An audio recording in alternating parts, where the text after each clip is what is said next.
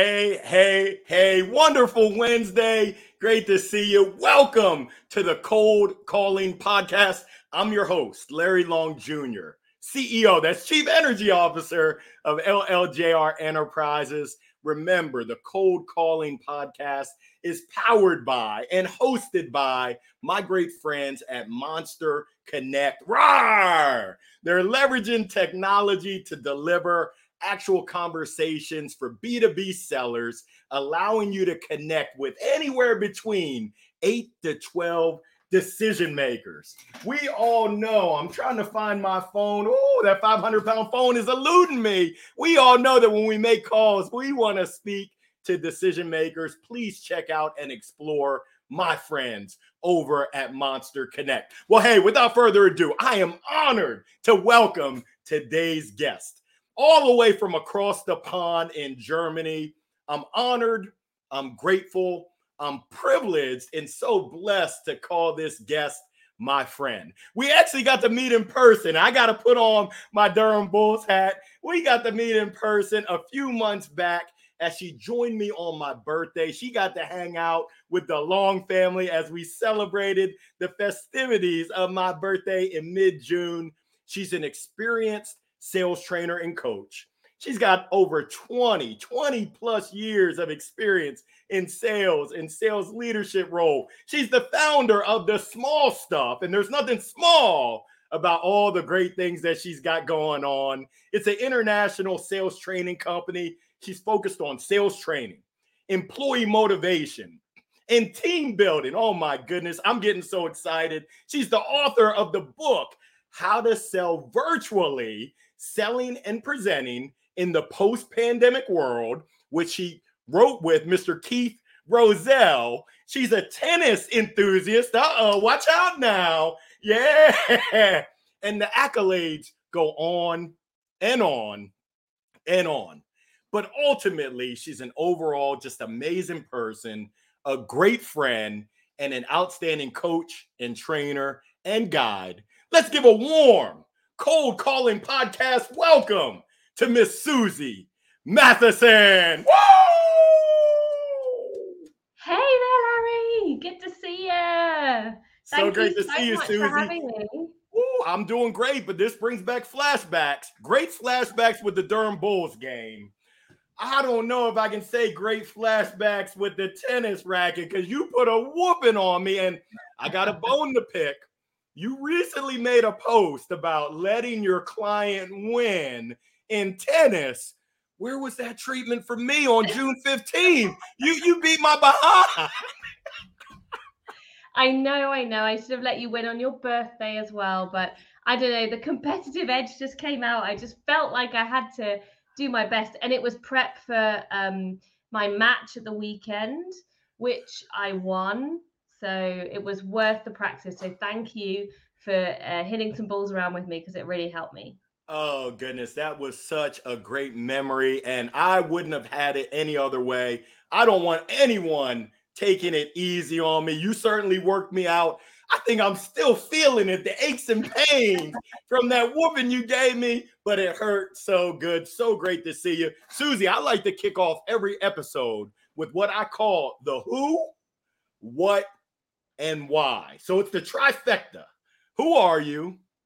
What do you do? And why do you do it? Well, the who's easy. I'm Susie Mathieson. As you can probably tell, I'm born uh, in the UK, but I moved to Germany 11 years ago.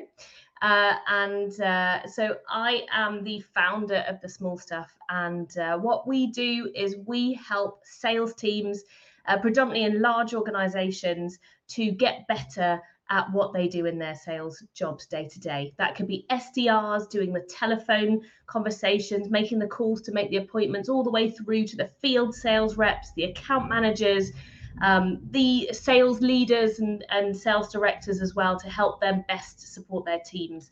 Um, because we're passionate, and this is the why really, we're passionate about people and helping people do the best they can we all spend way too much time in our jobs to hate it. So we want to help salespeople do their best so they can feel great, earn their bonuses, and feel like they've achieved something in their day. Um, and that's our whole goal is to really focus on the whole thing. So the person, their mindset, but also the skills that they need to get better as well. Uh, and we do it with passion. Um, we do it because we love people and we just want to help them as well. So that's kind of the the who, what, why in a few sentences. Wow, that is awesome. And I just want to say thank you so much for joining, for being open to sharing your amazing knowledge, your amazing, amazing insights, and your amazing care to help people, specifically sales professionals. Now, I call this part spill the tea. And we're going to have a couple spill the teas, but spill the tea number one. I want to know the small stuff. Where where does that name come from? Well, the first thing is I'm only five foot two.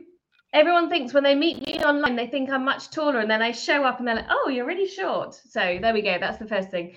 Um, so the small stuff. It's about focusing on the small things. So um, I believe, and we believe at the small stuff that it's the small things that make the difference.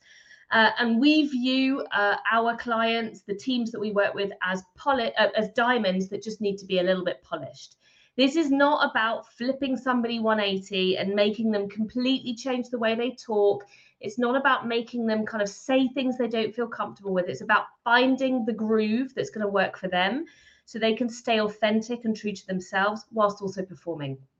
Because one thing we all know is that if you're not authentic, you can smell that BS a mile off.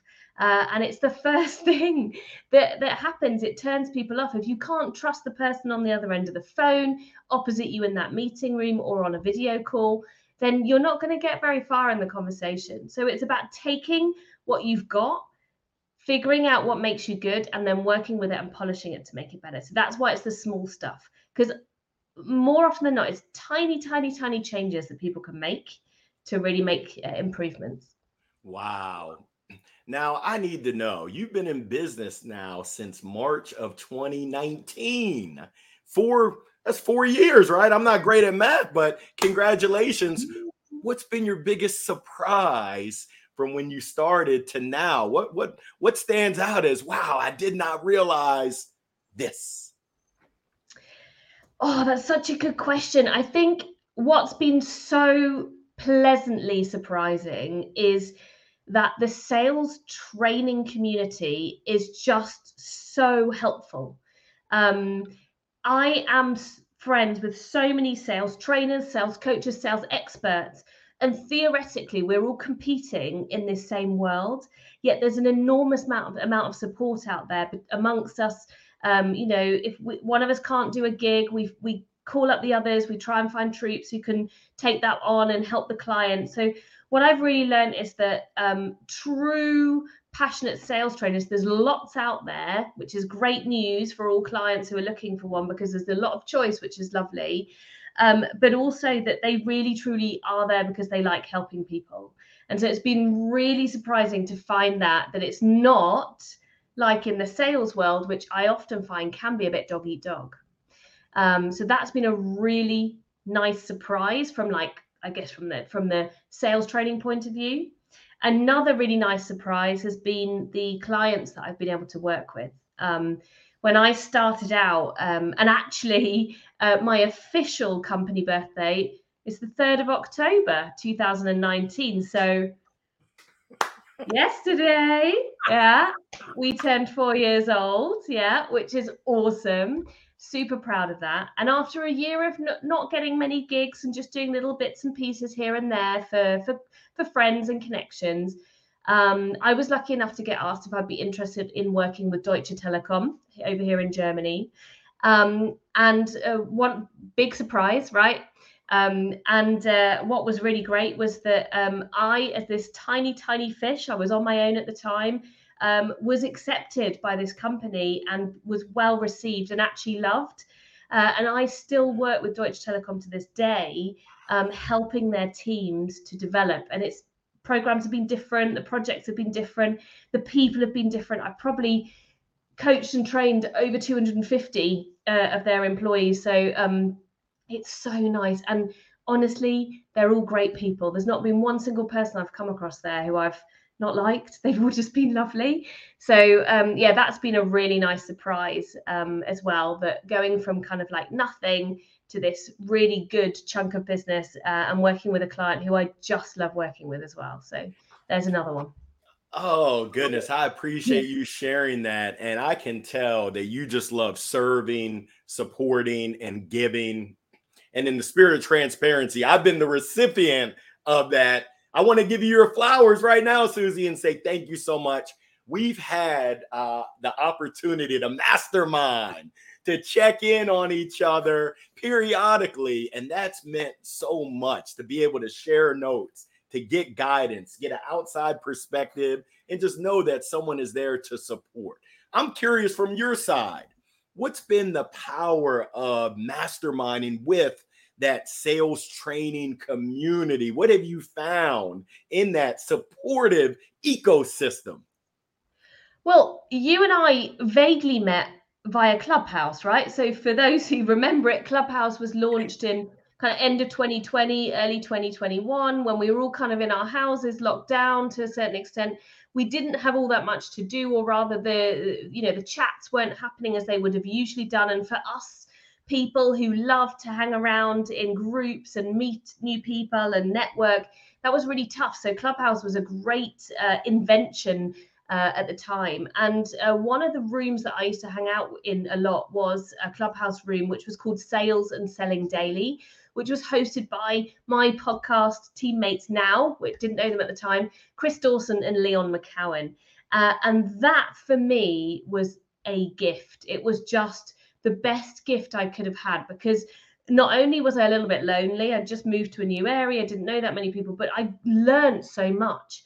People like you, Larry, would come up on stage and give some advice. There was other people, if I mentioned people like Catherine Brown, Margot Waldy, um, uh, John Clisham. There was so many different people who would come up on stage and just share the knowledge that they gained. And I stole it all.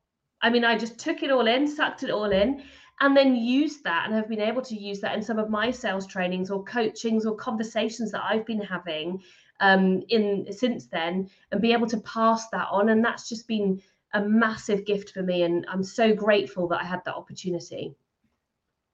Oh, that is awesome. That is absolutely awesome. Now, I need you to spill the tea part two here. Uh-huh. Where did uh-huh. your love of tennis, where does that come from? And I'm going to stack. I know in sales you're not supposed to stack questions, but hey, I'm a rebel without a cause. Where did your love for tennis come from? And what are some of the parallels that you see between tennis and this game that we call sales, as well as cold calling can you hear me now? Wow, great question, Stack. I will take it. So, um, passion for tennis. I was lucky enough to grow up with a tennis club behind my bedroom window. So, our garden backed onto a tennis club. So, as a child, I would go to bed to the or to sleep to the sound of tennis balls being hit behind me. So, I think it's just something that takes me home. Um, and that's probably why I've always had a passion. My parents uh, they liked to play tennis. They weren't very good. They liked to play it. Um, we used to pretend to be ball boys and girls, you know, and stand there holding the balls up and chase after them. Um, I mean, they were onto a great thing with us kids. And at some point, we got to play as well. Uh, and I did that a little bit in as a teenager. Um, one of the highlights was being able to go to Wimbledon as a teenager with my dad and spend the day there and watching some great matches on centre court back then. I remember seeing Andy Roddick, the US star at the time, and his serve was just phenomenal. I would still am blown away by that, seeing it up close and how fast it really goes. And I know there's people now who will smash his serve into smithereens, but back then it was really impressive. So there's always been that passion uh, for tennis and Wimbledon. Um, and in 2004, I was lucky enough to get a job selling programs at Wimbledon for the two whole weeks. And it was the best job I've ever had basically you stand in a box and sell programs to really nice people all day you get paid 60 pounds great british pounds per day which is probably about 80 dollars a day cash and then you get to when you have your breaks you get to go into center court or court one or any court you want and go and watch the matches for free So, I mean, what else can you want as an early 20s? You know, I just graduated from university. Um, that was also amazing. So, I've always had this passion for tennis, and I kind of lost it as in my early adults, um, adulthood. So, between 20 and 40, didn't really do much. And then just before I turned 40, um, we had lockdown. I realized I lived right next to a tennis court where I just moved to. So I went and asked if I could do some uh, training, take some lessons, picked it all up again. Uh, started off with my racket that was 20 years old um, and just got a passion for the game again. So um, slowly learned about um, the skills, the things you need to, to do, but also started to play competitively. So uh, within a year, I was entering competitions and just trying and doing all right. So um, yeah, it's certainly a passion of mine uh, and I love it. And uh, joined a team and we we've gone up in the league. So the last two seasons in the summer, we have gone up a league. So we've gone from what's called in German Kreisliga to uh, Bezirksliga 2, and now we're in Bezirksliga 1. Um, so we celebrated last Tuesday uh, with a few uh, glasses of champagne to, uh, to, for on our achievements. The team of eight girls, um, we we did it. So we're very proud of ourselves at the moment. Feeling quite smug. Cheers to that and congratulations. I appreciate yeah. that background. Now, I hate to go off on a tangent, but I'm going to go there. You talked about having an amazing job at Wimbledon, but I want yeah. you to tell our listeners, our viewers, you're quite the celebrity. Don't think that I forgot. You've been a celebrity on TV selling something on. Yeah, I see you, but yeah, do tell. well, we also should go back to the parallels between tennis and sales. So we'll go back to that in a minute. But um, one of my proudest achievements is that um, I am British. I'm I've got British parents, but I chose to learn the German language. And when I was uh, and I studied it at university in England. When I graduated, I moved to Dusseldorf in 2004 and took up a marketing job with a company. Well, the company was ICI, and the product or the, the brand I was selling was in German called Moltofill, but in uh, in the UK it's known as Polyfilla or polycell. I don't know if the US has got yeah, is it the same? Yeah. So it's the it's the stuff that you fill the holes in your wall in before you paint it. Um, and uh, Polyfilla had come up with this new product, which was an anti-slip floor paint. So put it in your shower or your bath, and you don't need a bath mat. It's a bit more hygienic. Um, and uh, I came up with the idea. I was like, look, this is quite a a product that needs explaining, I think this would be a great product for QVC. And my boss at the time went, yeah, okay, go on then, go and get it on QVC, try and get it sold on there. So I did, and I got it listed on QVC. And then they went, right, well, we need a presenter. Um, and I was, I just thought to myself, well, it's not going to be me. I'm foreign. They're not going to pick me. Uh, and my boss went, no, no, no, you go, you go and try out. And uh, so I did. Um, and uh, as I was doing my screen test, they do like a whole day of training with you and doing the screen test, and I did mine. And the the actor that was teaching us, he just looked at me and went, "Born for the television. That's exactly how you should do it, people." Uh, in German, I know I just gave him a really good British accent there.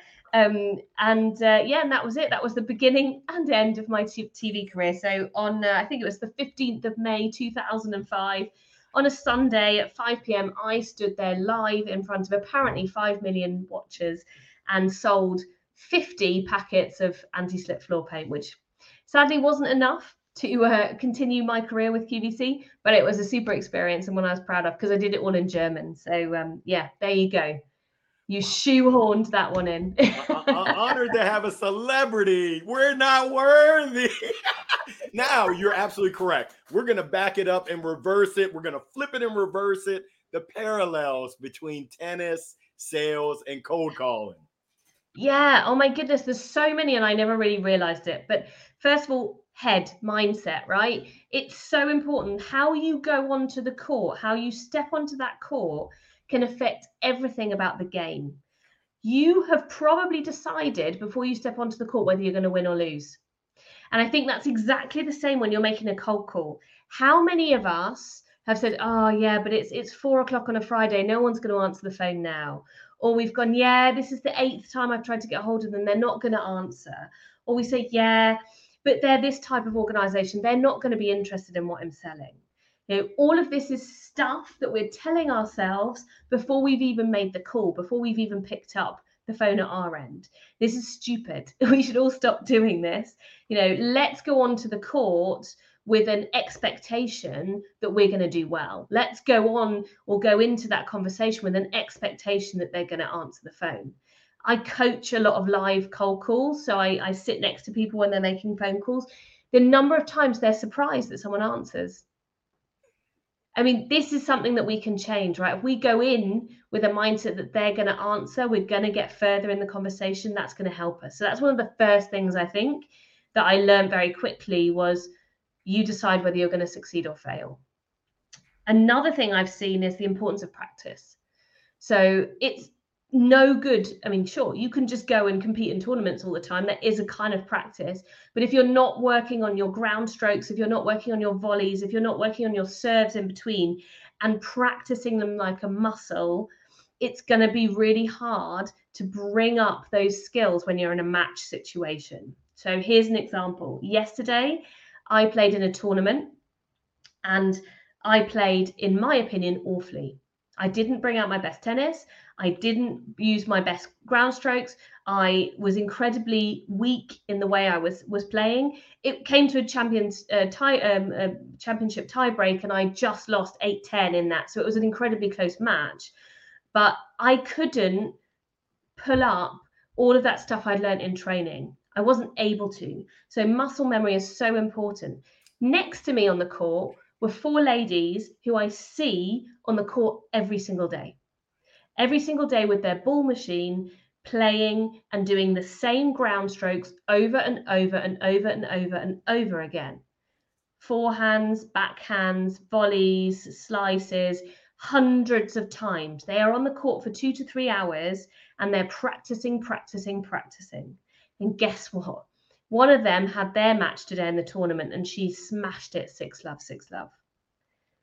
Absolutely smashed it because she can recall, she can bring back that muscle memory so that even when she's stressed and nervous, it doesn't all go to pot. Sure, she doesn't play her best tennis in a match situation, who does, but she can bring back those basics. Um, and so that's really important as well as the practice. What does that look like? What does that look like in a cold calling situation? Role play. It can be recording your calls. It can be writing down scripts reminders to yourselves. There's no right or wrong, but it's about practicing them. One of the things that Larry, you and I are involved in is objection handling coaching, but lightning fast, right? So you get there's this there's this this really cool thing, the the wheel of objection, right? And you spin it. It's like an electronic thing on a digital thing. You click it and it brings up an objection. You've got to respond to it immediately. You know, so it's yeah, we haven't got it in our budget, or it's not, we haven't budgeted for this right, how are you going to respond to that? Practice that. Practice that pause, practice acknowledging what they're saying, and practice that digging question to find out more about why they're saying it. You know, these are things that we can use and practice uh, and and put into our muscle memory, so that when somebody kind of puts a blocker up, we're like, great, bring it on. I've got the response for that one.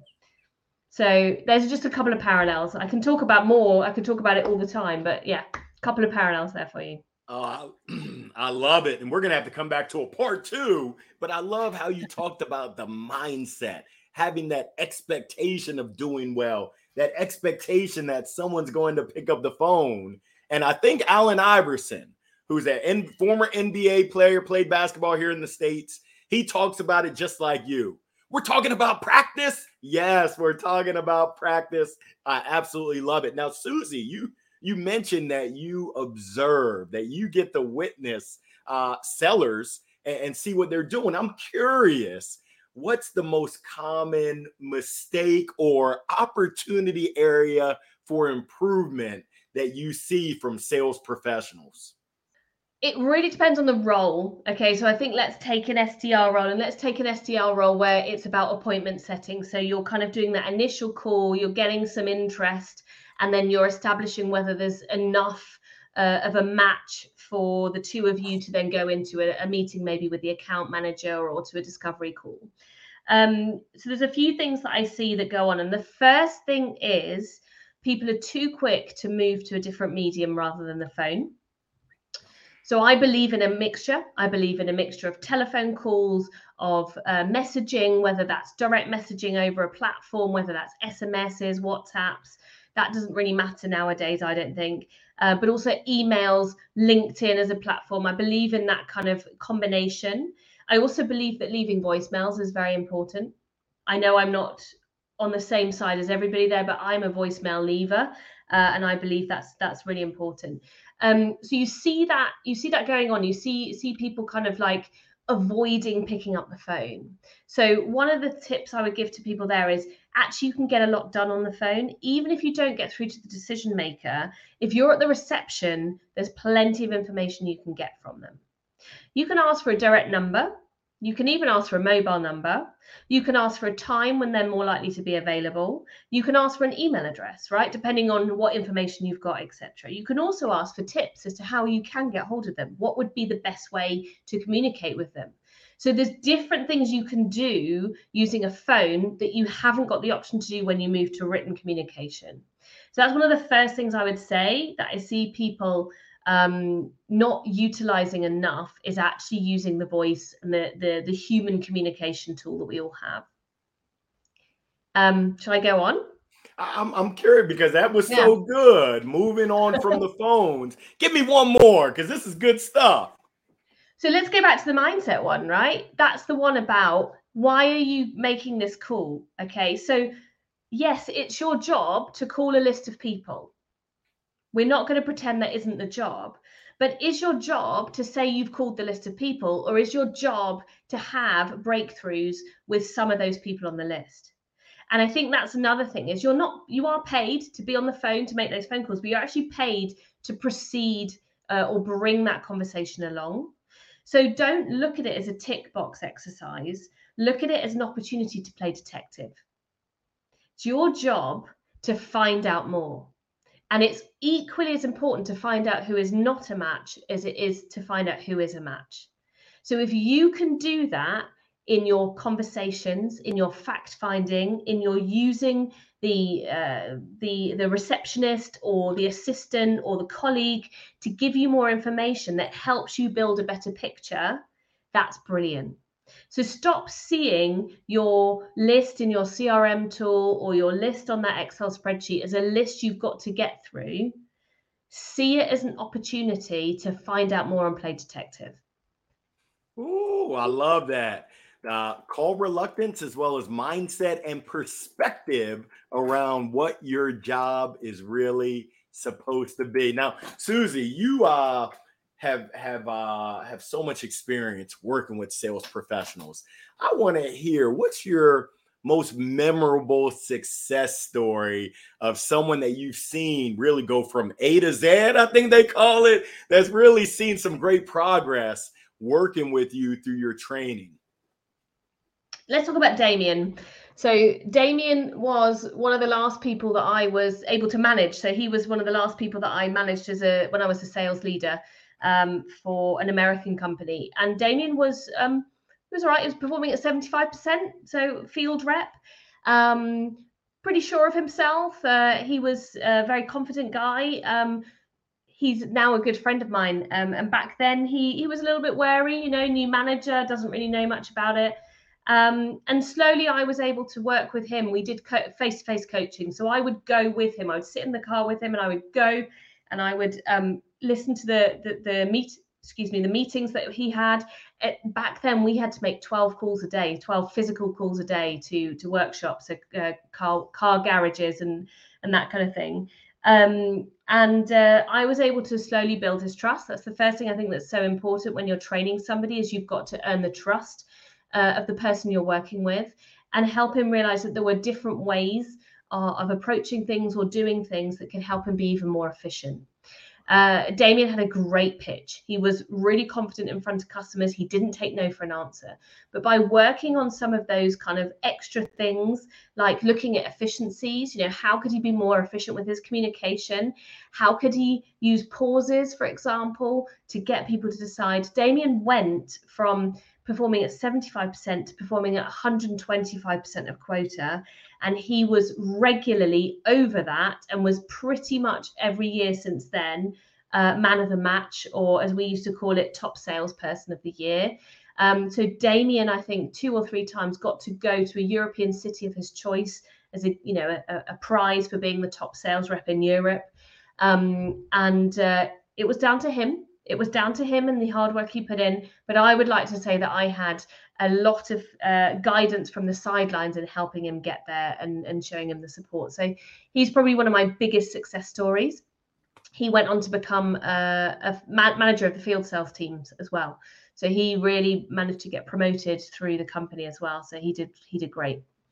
Wow, that's amazing. Damien doing big things thanks to your support, your guidance, your tutelage, lifting him up, new perspectives. That's amazing. Now, quick, quick tactical question for you.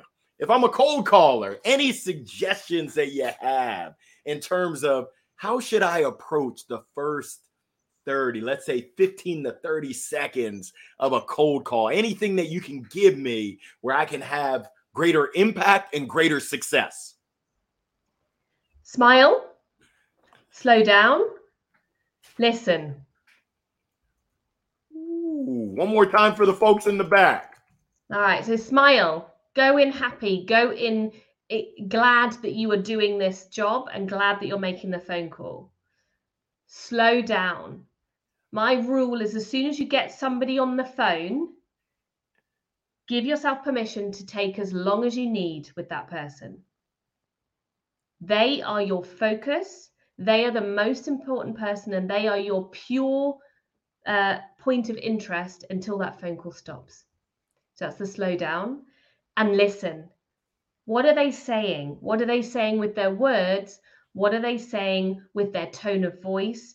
with things that are going on around them? Do you believe them? Are they fobbing you off? Are they happy? Are they sad? Are they rushed? Are they chilled? And react according to how they are, and then start to listen to what they're saying and show them that you're listening. That's way more than 30 seconds in, though, by then. Oh, I like that. Shh, listen slow down. Oh, that's a big problem I have. And smile. That's one of my specialties right there. you and me both. but now, Susie, it sounds like you have such a heartfelt, just a heart prospect centric approach. I'm curious. We've heard this word empathy. From your perspective, what role does empathy play within the sales process, but specifically when we're making cold calls? So for me, empathy is the ability to be able to imagine what it's like in the shoes of the person that you're currently communicating with. That's for me kind of empathy in, in a nutshell.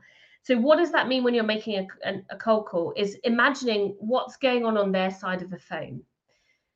They've probably been interrupted. They were probably in the middle of working out a spreadsheet or having a conversation with a colleague or thinking about when they're going to go on their lunch they were not sitting by the phone waiting for you to call uh, and and ask them if they wanted to buy something. So just having that appreciation for the role that they're in at that moment can really help you to react properly. Some people uh, uh react then abruptly, right? They're, a bit rude, they're a bit short. Others take their time to figure out who it is. They want to know who they've got on the other end of the phone because they need to build that trust first.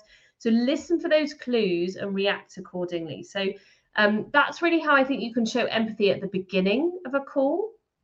And another thing you can do is think about the role of the person you're calling. I, work a lot in SaaS, in tech. So we tend to call the CISOs, the C, CIOs, the uh, IT managers, IT directors, CTOs, CDOs, all of these Cs. Um, we tend to call people who are first of all going to be busy. If they've got a C in front of their name, they're definitely not sitting around waiting for your phone call. Um, and secondly, they have a job to do. If you can figure out what their job is that they're trying to do and how you can help them with that, that's going to help you start to empathize with what their focus is going to be uh, and where they might, what topics, what what uh, themes might be the ones that you want to touch upon to help them that's when they're going to get interested. So it's about empathy and thinking about putting yourself in their shoes and what might be going on in their world. Ooh, that's such an amazing approach.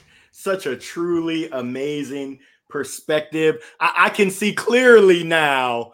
Thank you, thank you, thank you. Now, Susie, You're an author. The book, How to Sell Virtually, Selling and Presenting in the Post Pandemic World. Congratulations. So I've got Thank two you. questions for you. I'm uh, you can just call me Stackalophagus. I want to know, in addition to your book, are there any other books or resources or podcasts that you would recommend for sellers, especially cold callers? And then the second question How has the rise of remote work affected sales strategies and cold calling? I doubled up there. Let's see if we can hit both of them. Any recommendations on other books and resources, podcasts, other than the cold calling podcast that you recommend? Yeah, absolutely. Other than the cold calling podcast. Um, so Chris, Leon, and I do a podcast which is called This Week in Sales. Um, and the whole goal there is that we talk about a weekly, like topical stuff that's been posted about sales by sales influencers, leaders, thought leaders, and we have a conversation about it and we try and make it tactical. So we've just report recorded this week's um, episode as well. Uh, well, we talked about uh, what did we talk about? Let's not feature dump. You know, let's not like throw up, show up and throw up. Let's learn how to ask questions to place uh, our product later on in the conversation and how we can do that. So that was something that we talked about, for example. So I think that's really fun. I mean, obviously I do that one, so that's a really cool one. Um, there's there's tons of resources out there. Um, I love this is one that you've probably not heard. I love the HubSpot sales newsletter. So HubSpot is a CRM tool that lots of people use.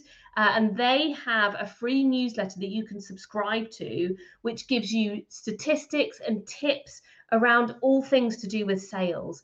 And I found that when I was starting out as a sales leader, um, trying to lead a team, that there was tons of helpful information in there to give some small tactical tips around selling.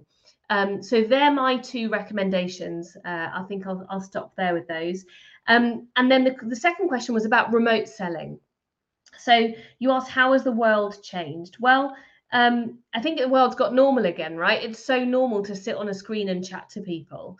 Um, and that's nice because it means we're more efficient. It means that we can have a great conversation, build great relationships and friendships and, and customer relationships as well through a screen where we were probably scared to do that a few years ago. Um, how's that changed? Well, it means that you can be more efficient with your time. So you can make a decision should I go out and see this person if you're a field salesperson, or could I be doing this as a, a video call? Um, but also, it means that you're able to reach more people. So um, in the book, we write about a company based in Berlin um, who were predominantly a field sales organization. Um, and of course, when the pandemic hit, they had to take everybody off the road and they had to switch to telephone sales or virtual selling. And that company experienced, uh, I think it was a threefold uplift in, in sales and revenue uh, because people were reaching more clients, more prospects on a day to day basis. So they found that for them, it was a far more efficient model. So much so that sadly, and I say sadly because I can imagine being the field reps, they stopped dishing out company cars and they moved everybody to a sales role that was uh, remote based, saving a lot of money for the company, of course, as well. Um, but it's just an example of how you can really use efficiency to your benefits. Um, because nowadays we can we can communicate well over video. Um, there's tons of tips I could give about video calling and, and virtual selling, but we'll have to save that for the second part of this. Oh, no doubt. And just the observation, Susie, your storytelling skills are amazing. Uh, you shared the story about Damien. You just shared the example and story of the company of the company gaining efficiencies. We just recently had Wendy Woohoo Harris, who's the queen of conversation. She was on episode number eight. I'm curious, from your perspective, what role does storytelling play in the success of being a successful sales professional? As much as we don't want to admit it, we all buy emotionally and we back it up rationally. So storytelling helps us to appeal to the emotional side of the the listener, the person receiving the message. In a story, if you can tell it right, the person can imagine themselves there with you. They can imagine how you're feeling or the person's feeling that you're talking about. They can build pictures in their minds and it will help them to remember more more than if you just give them a whole load of facts and figures on a spreadsheet or on a PowerPoint. So if you can master the art of telling stories well, that should help you connect, connect with your prospects, connect with your clients, connect with your colleagues, so that you're memorable and that they'll be able to tell your stories moving on. So that's just a little kind of little bit about storytelling there. I, won't go into too much detail. Again, it'll be another it'll be another podcast, Larry. You know, I need to come back. I need to come back for more. I love it. I love it. I need to tap into the keys to your success. Now, as a sales trainer and running a sales company, how do you, Susie Matt, stay updated with the latest trends, the latest techniques, what's going on in the industry and in the field? How do you stay up to date with it all? Oh, it's tough. There's so much uh, information out there. Um, I spend a lot of time on LinkedIn. I think there's a load of great stuff on LinkedIn, lots of other sales trainers sharing their tips and knowledge. Um, I also uh, um, spend a lot of time networking, so speaking to other sales trainers, coaches, people in sales positions, finding out what they're doing. Um, I learn a hell of a lot from my uh, coaches and trainees, from the people in the room. There's not one single training session that I've done where I haven't come out having learned something too. Whether that's a link to a new blog, whether that's a new technique or style that I hadn't heard of before, whether it's a book recommendation, a podcast re- recommendation, put my teeth back in. Um, it, I always am learning, and I think that's you know so so important. Um, I'm not old, we're not old, right? Early 40s, but we can learn so much from the people who are 20 years younger than us, just starting out in their sales careers.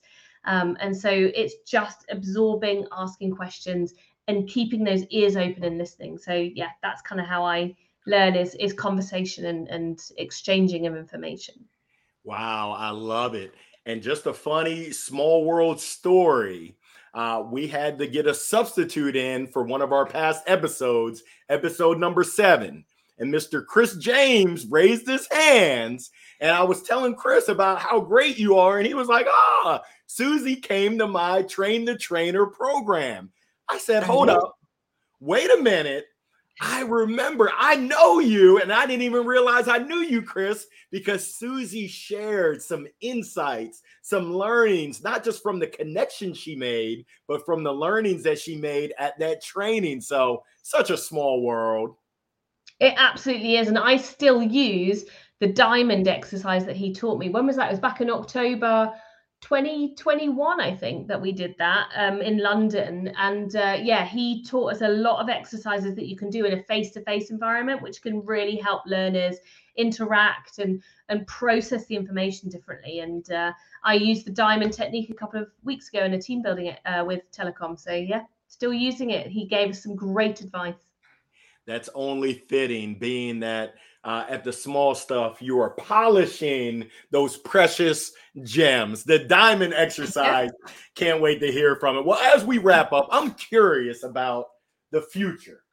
What do you feel is happening in the world of technology, uh, specifically I am robot AI, and the impact that it's going to have on not just sales professionals, but also the sales training. What are your thoughts there as we look into the future? I'm super excited about AI. Um, I think that there's going to be a really great hybrid model. Well, there already is hybrid out there. Um, so specifically in training, uh, sorry, in, in sales, first of all, I think what it's going to do is it's going to separate the wheat from the chaff. So if you want to succeed in sales and be one of the top performers, you're going to have to learn how to get on with AI and then use your personal skills to really enhance that. Because lots of people do buy online. They go on amazon. They don't need to deal with a person. Sure i get it. But in a b2b world where you're spending thousands or millions on a new piece of tech you're still going to want to talk to somebody. And so it's about timing getting your timing right to join that conversation uh, at the right time. And then it's about knowing how to take that conversation further being a human. So that's, I believe, it's still going to be a hybrid um, solution. With regards regards to training, um, we at the Small Stuff have actually just invested in uh, an e-learning platform called Allego, which has got AI technology.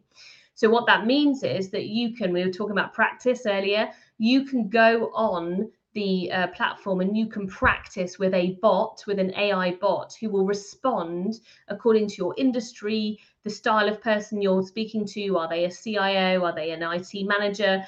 Um, and you can practice then with an, a bot who looks like you or I, moves a little bit robotically, um, and, and gives you a conversation.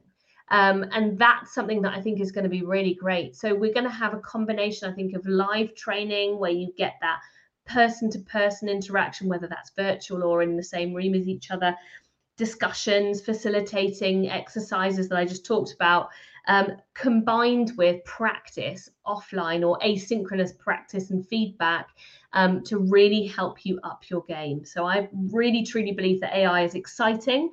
I think it's going to enhance this world. Uh, and as I said, I do believe it's going to separate those top performers, both in sales training and sales performance, from those who are just kind of moderate to good. So um, yeah, that's my kind of response on AI. Very I can feel that excitement. And for all of our listeners, everyone tuning in, please take a look, scrolling across the bottom, connect with Susie on LinkedIn, check out the small stuff website. Speaking of excitement, I heard a little birdie told me that you're heading somewhere exciting. I know, I know you can't tell us why. That's top secret. but where are you heading? I'm off to Saudi Arabia on Saturday uh, to Riyadh for um, my first train training session with a new client face to face. Yeah, so uh, SaaS uh, sales. Really excited about it. Um, and yeah, um, never been there, so very excited about it. Got my abaya ready to to pop on when I get there. Um, and uh, yeah, learning a new culture, getting to know how they operate over there. So can't wait to see you all. wow, Susie, I can't wait to hear all about that trip. I think it was last year you went to South Africa. Was that right? That's right. Yeah, to Cape Town. Yeah, for a week doing storytelling training. Yeah. Wow, storytelling, mm. story selling, and I still remember it was one of my memorable, really just uh just great experiences, signature experiences of this year was when you came to visit the US. And uh, that trip just meant so much, just a great memory. I can't tell you thank you, thank you, thank you enough. In closing, what's the last thing that you want to let our listeners, our viewers know before we sign off? Oh, that's a tough one. I think I'm just going to give a message about positivity, believing in yourself, remembering that mindset. Um, I think that's so important, uh, you know, to keep keep yourselves going. So yeah, just remember to switch into that brain and and catch yourself if you're if you're putting barriers up that aren't really there. Wow, I love it. Susie told us to move, get out your own way. Stop putting up barriers that don't need to be there, that are imaginary, fake news. Susie, oh, it was an honor, a privilege, a pleasure, and such a joy to chop it up with you on the Cold Calling Podcast. Thank you so much. Oh, wishing you safe travels as you head to Saudi Arabia and uh, just keep impacting and shining. To all of our listeners, the Cold Calling Podcast.